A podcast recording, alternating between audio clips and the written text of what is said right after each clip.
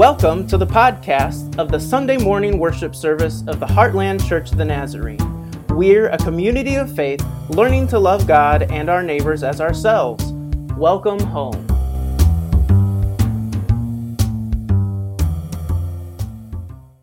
Today's sermon text is from John 17, 11 through 19. The passage will be on the screen for you, or if you like, please turn to John in your Bible.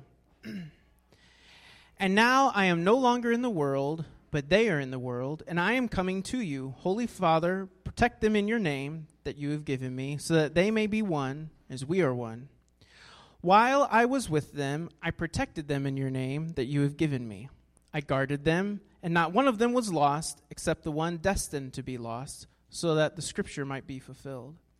But now I am coming to you, and I speak these things in the world, so that they may have my joy made complete in themselves.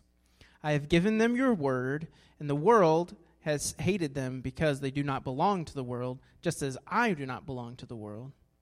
I am not asking you to take them out of the world, but I ask you to protect them from the evil one. They do not belong to the world, just as I do not belong to the world. Sanctify them in your truth. Your word is truth. As you have sent me into the world, so I have sent them into the world.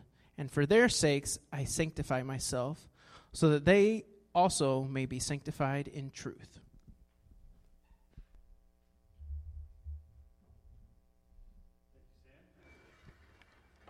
That's the word of the Lord for us.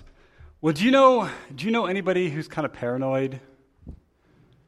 Anybody? Anybody who's kind of paranoid? I, I could be that way. You're shaking your head really hard. Yeah. Well, one of my one of my favorite shows is uh, The Big Bang Theory, and Sheldon Cooper is a little bit, well, he's a little bit paranoid. So go ahead and watch this. If you go to the next slide, it should be the, yeah. Hi guys. Hey. Did you get my mail? Yeah, right here. How was Nebraska? Oh, better than North Dakota.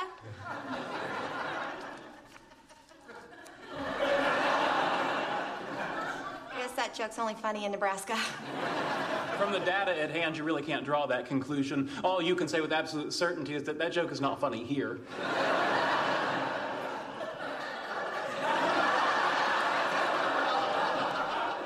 Boy, it's good to be back. How's your family? Oh, it was the worst trip. Everyone got sick over the weekend. Sick? Here we go. What kind of sick? Uh, the flu, I guess. But I don't need you to guess. I need you to know. Now, when did the symptoms first appear? Uh, maybe Friday? Friday. Was that morning or afternoon? I, I don't. Think woman who blew their nose and when? Sheldon, relax. She doesn't have any symptoms. I'm sure she's not contagious. Oh, please. If influenza was only contagious after symptoms appear, it would have died out thousands of years ago. Somewhere between tool using and cave painting, Homo habilis would have figured out to kill the guy with the runny nose. Penny, you'll have to excuse Sheldon. He's a bit of a germaphobe. Oh, it's okay. I understand. Thanks for your consideration. Now, please leave. You'd better go before he starts spraying you with Lysol. Okay, well, thank you for getting my mail. No problem. Welcome home.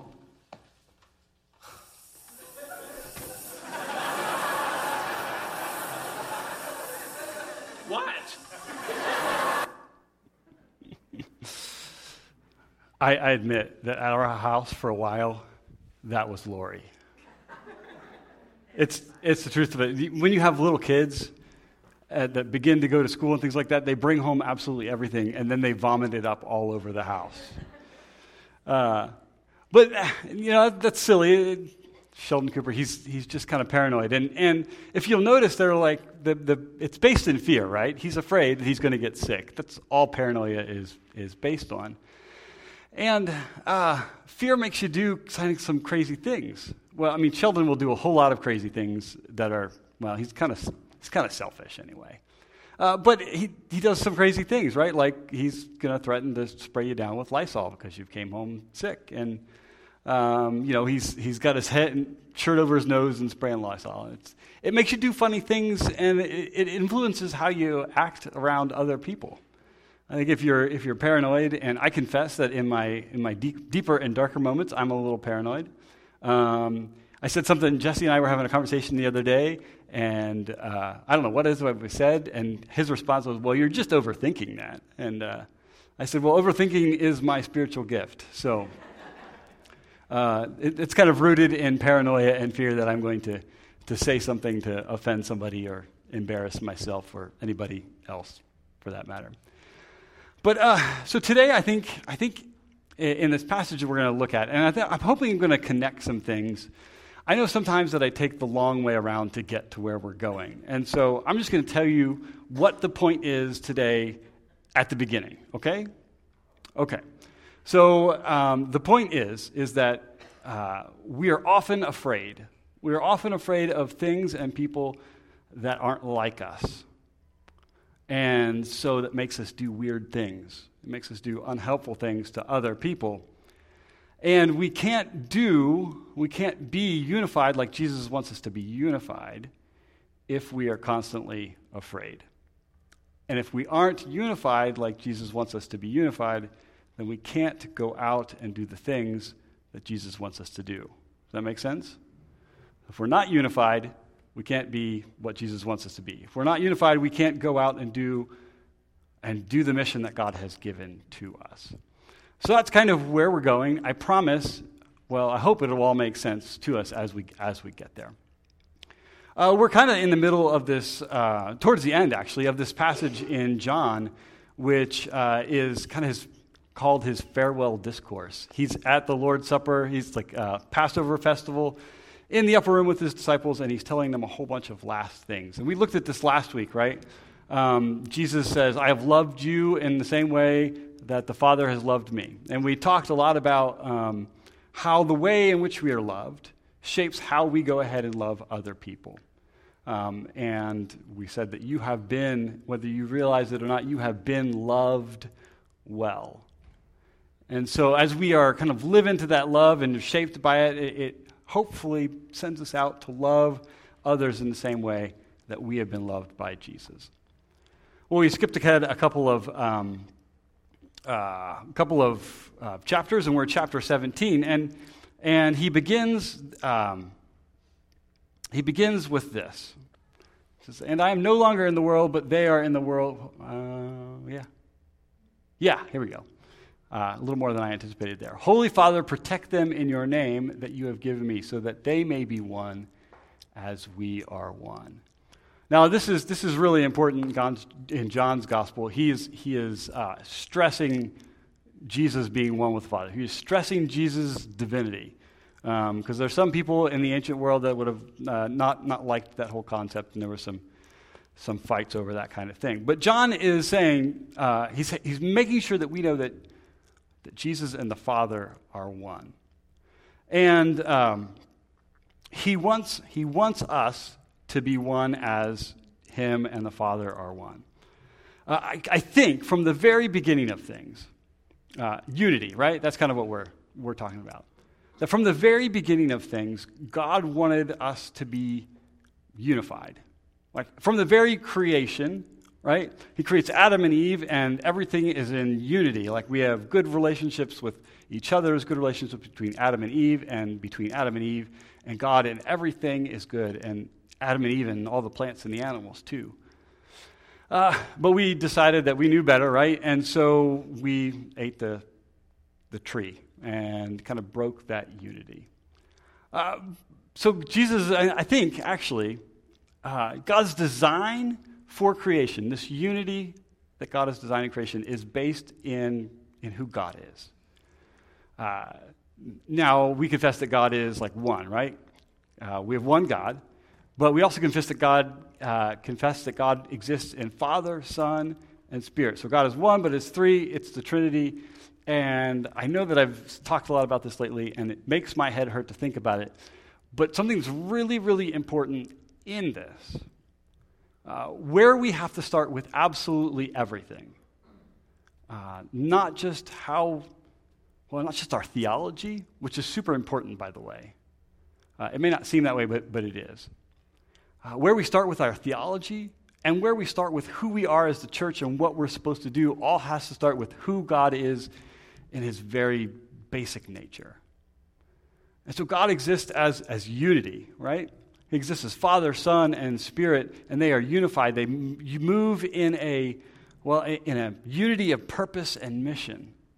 Uh, a, a, a, unity of love for each other. And I said this last week the Father loves the Son, and the Son loves the Father, and the Father loves the Son, and, and the Spirit, and the Spirit loves the Son and the Father, and it just goes round and round. That's who God is. But in the midst of that unity, uh, it's not uniformity. I, I want to kind of make a, a, a distinction here uh, that God is one, but because God is also Father, Son, and Spirit, that God is kind of diverse, right? And I think we look at our world and we say from the very beginning, too, that unity and not uniformity is part of what creation is. Uh, if uniformity was what God wanted for us, uh, Adam and Eve wouldn't have been different from each other. If uniformity is what God wanted for us, then all of the zebras would have had the same stripe pattern, and leopards would have had the same spots in the same places, and there would only be one variety of tree and one variety of grass, and one, all the flowers would look the same. I think it's, I think it's super important for us to understand that unity, unity means that we, well, that we value and embrace the diversity that is us, that is the creation, that is human race. And I'm not, I'm not just talking uh, in narrowly, but everything, actually. Um, I think it's hard to get our head around this, but I think sometimes we have replaced unity with uniformity.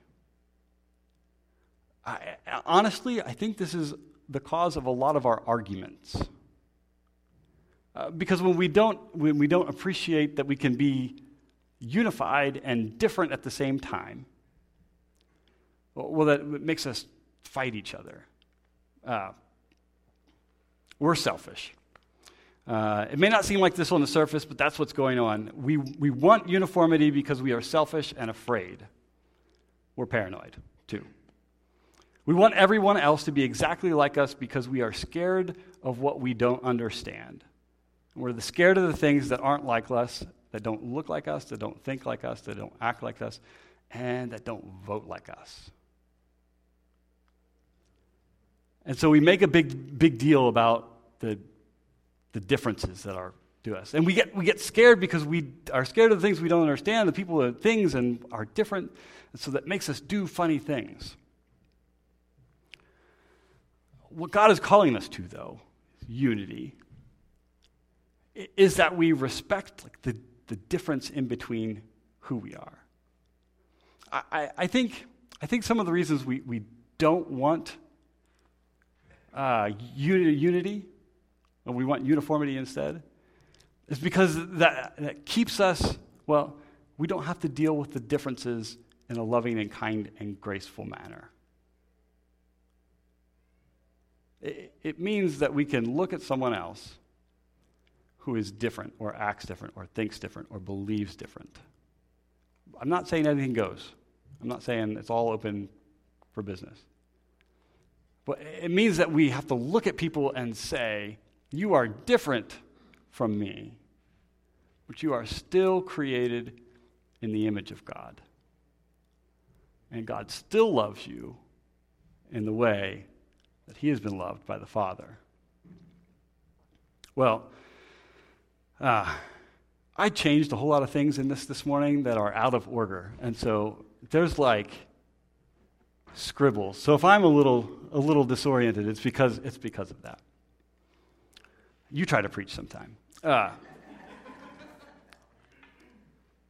the world doesn't want unity because if we are unified or truly unified as Jesus and the Father are unified, we'd have to face the difference that exists between us, and we'd have to navigate that difference with grace and love, which would mean us being a little less selfish uh, so we're scared because we don't want to accept what is good and different in others, and fear makes us do weird things. Fear causes us to, well, just honestly, it causes, causes us to look at other people and not think that they're human, to see them as things or brutes or beasts or whatever. And humanity is full of that in our history. Christ wants us to be unified. Unified, that it's a unity that accepts and embraces the differences within us. Talking within the church, big church, what we believe. Uh, the guy who founded our denomination said this, and I actually think he stole it from somewhere else, but nobody ever notices that. He said, Unity, in, in essentials, unity, in all else, charity. So when we are in the body of believers, we have to identify what those essentials are. And the rest of it, we kind of will say, well, you can believe that. It doesn't matter for your salvation. Uh, and just kind of let it be.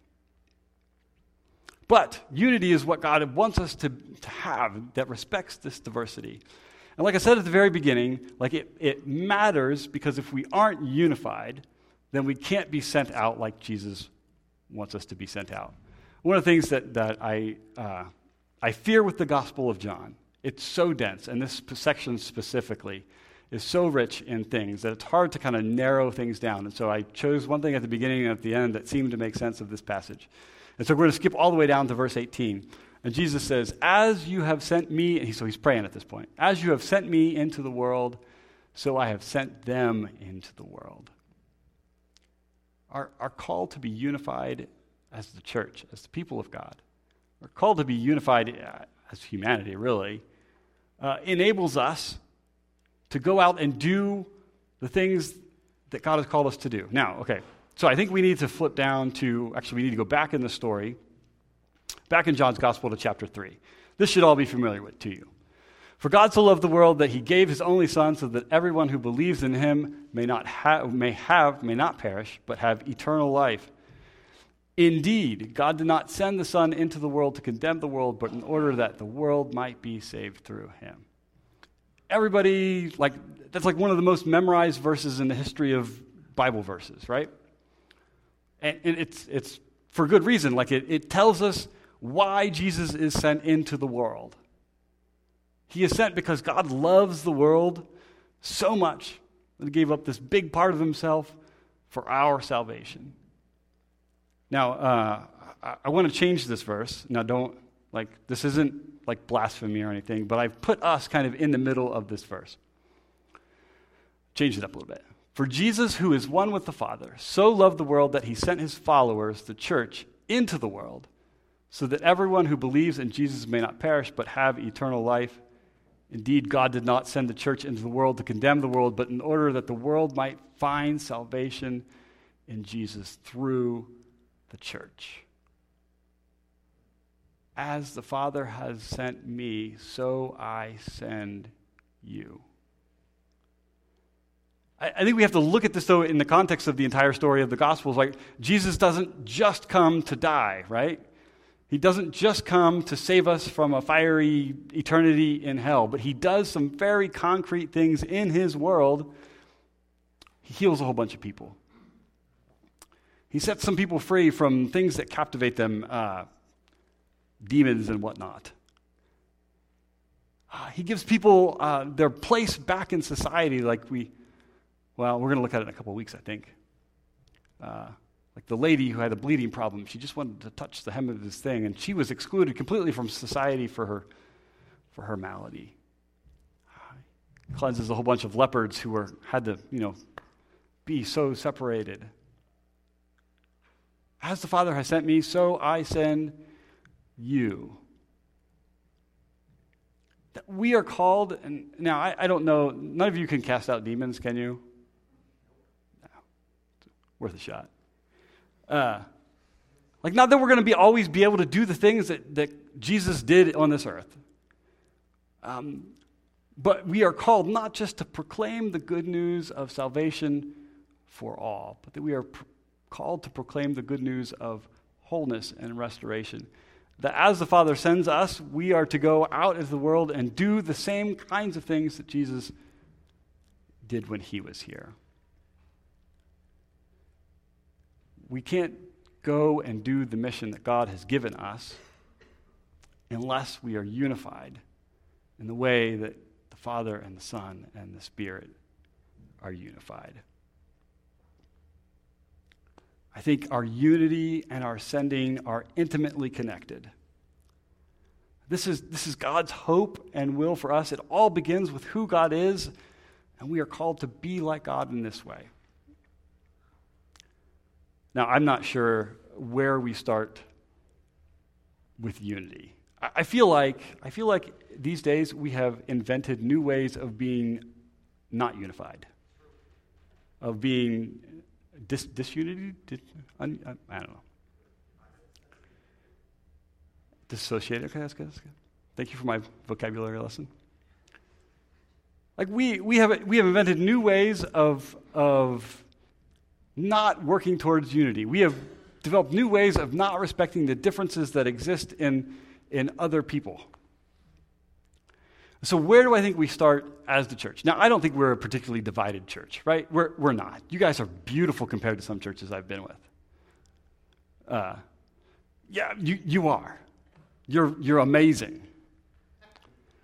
Uh, but here's where I think it starts I think it starts that when we have disagreements within the church, that when we disagree maybe about a bit of uh, theology or practice that, that isn't really essential, that we look at each other and say, You are created in the image of God.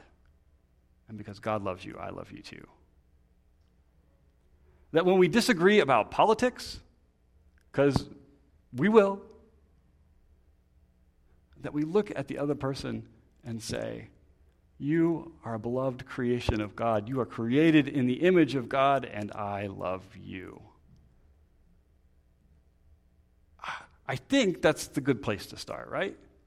Because what it does is it reminds us of the other person's humanity. It reminds us that you are a person who is created in the image of God. I see, it all comes back to who God is, right? Who God is determines who we should be, how we should love, how we should interact with each other, what we should do in the world. I wonder too. Um, see, I really think that this is like a discipleship issue. I, I think that at, at the end of the day, there are a lot of voices that are screaming at us uh, to not see each other as people who've been created in the image of God. That tell us over and over again that you need to fear that person, or the person who thinks this particular way, or the person who votes this particular way, or looks a particular way. Everywhere. I, I wonder, I wonder what it'd be like if we maybe spent a little less time listening to those voices because you're going to be discipled, like a, to disciple someone is to make them become a follower of something, right? So Jesus had disciples. They were learning to be followers of Jesus Christ. You are going to be discipled by the voices that you listen most to.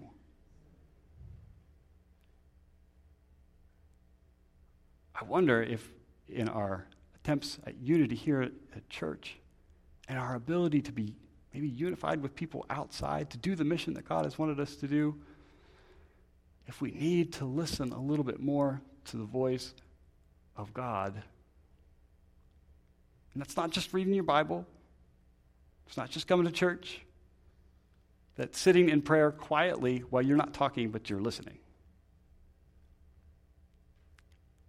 I wonder too, I mean, like, it's not enough to increase our availability to what God is saying to us, I wonder if maybe, maybe we turn the cable news off. Or maybe we turn off talk radio. And maybe you get off the Facebook.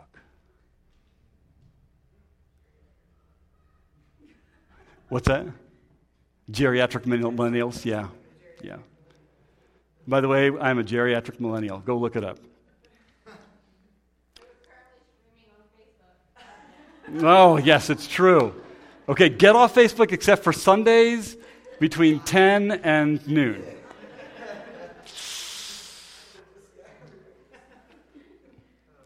Oh, you get what I'm saying, though. There, you can spend hours on, on social media listening to voices that are constantly telling you that the other person is someone to be feared And, and I spend a lot of time, I don't spend a lot of time on Facebook, but I, but I, have, I belong to some like Christian, like pastor Facebook groups, and it's the worst there. That's sad. Like it's, it's, it's the worst when Christians do this to each other. Oh, it's just, it is maddening. I think it's why I'm on blood pressure medicine. Not really. Bad genetics. I wonder. I wonder, we've been asking ourselves over and over and over again the last couple of months what it is that God is calling us to do.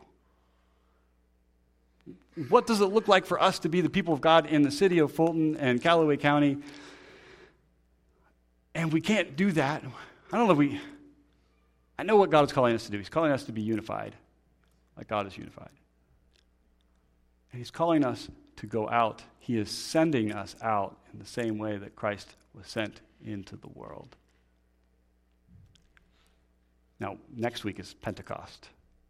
That's an important part of this, like the power of the Holy Spirit. That's kind of how Jesus sends us out.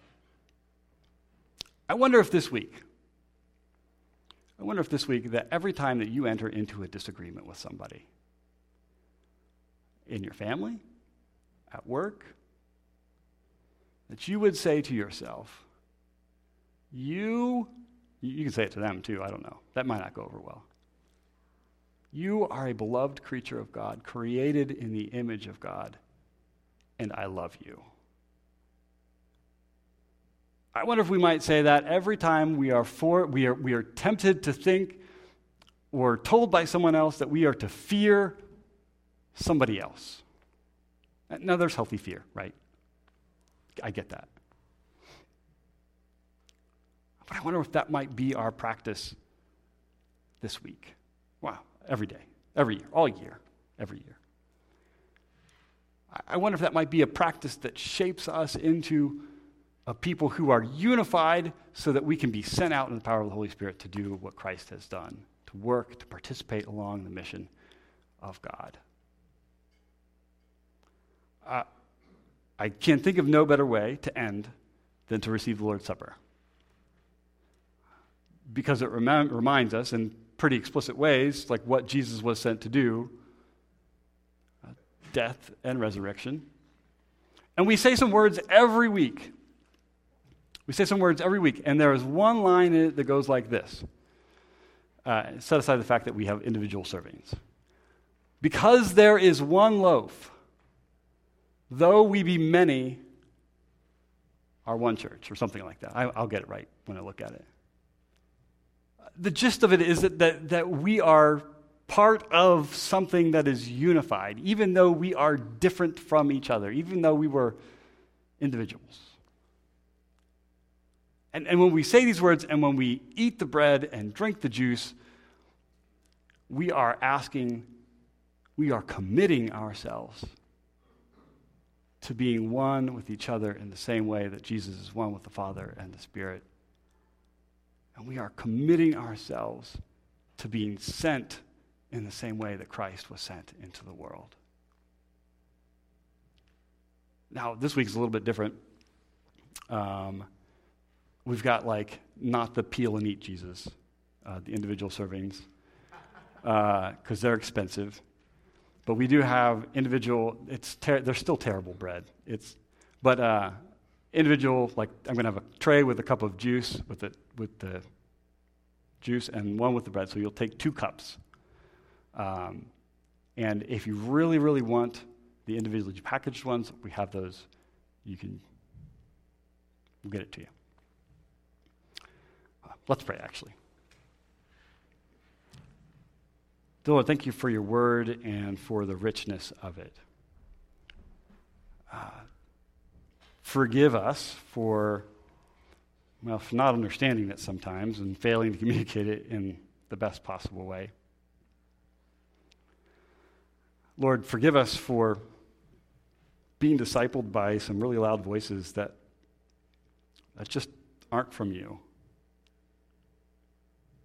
Lord, help us as we go forward to listen more and more to your voice and to turn down or turn off those other voices that would have us believe that uniformity is better than unity.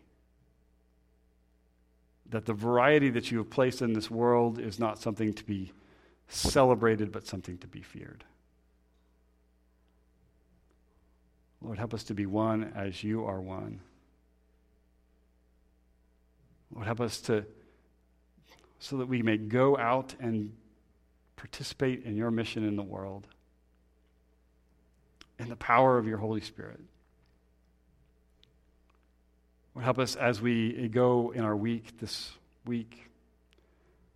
Help us as we enter into conversations and arguments that we might be continually remem- reminded that the person we are engaged in with is someone who is a beloved creation, who is created in your image, who is loved in the same way that you love the Father and the Spirit. Lord, as we receive this meal, help it to work its way in us in a way that's beyond our imagination, that, that it might strengthen us to love, that it might strengthen us to be sent out into the world. Lord, thank you for your patience with us. Pray this in the name of the Father, and the Son, and the Holy Spirit.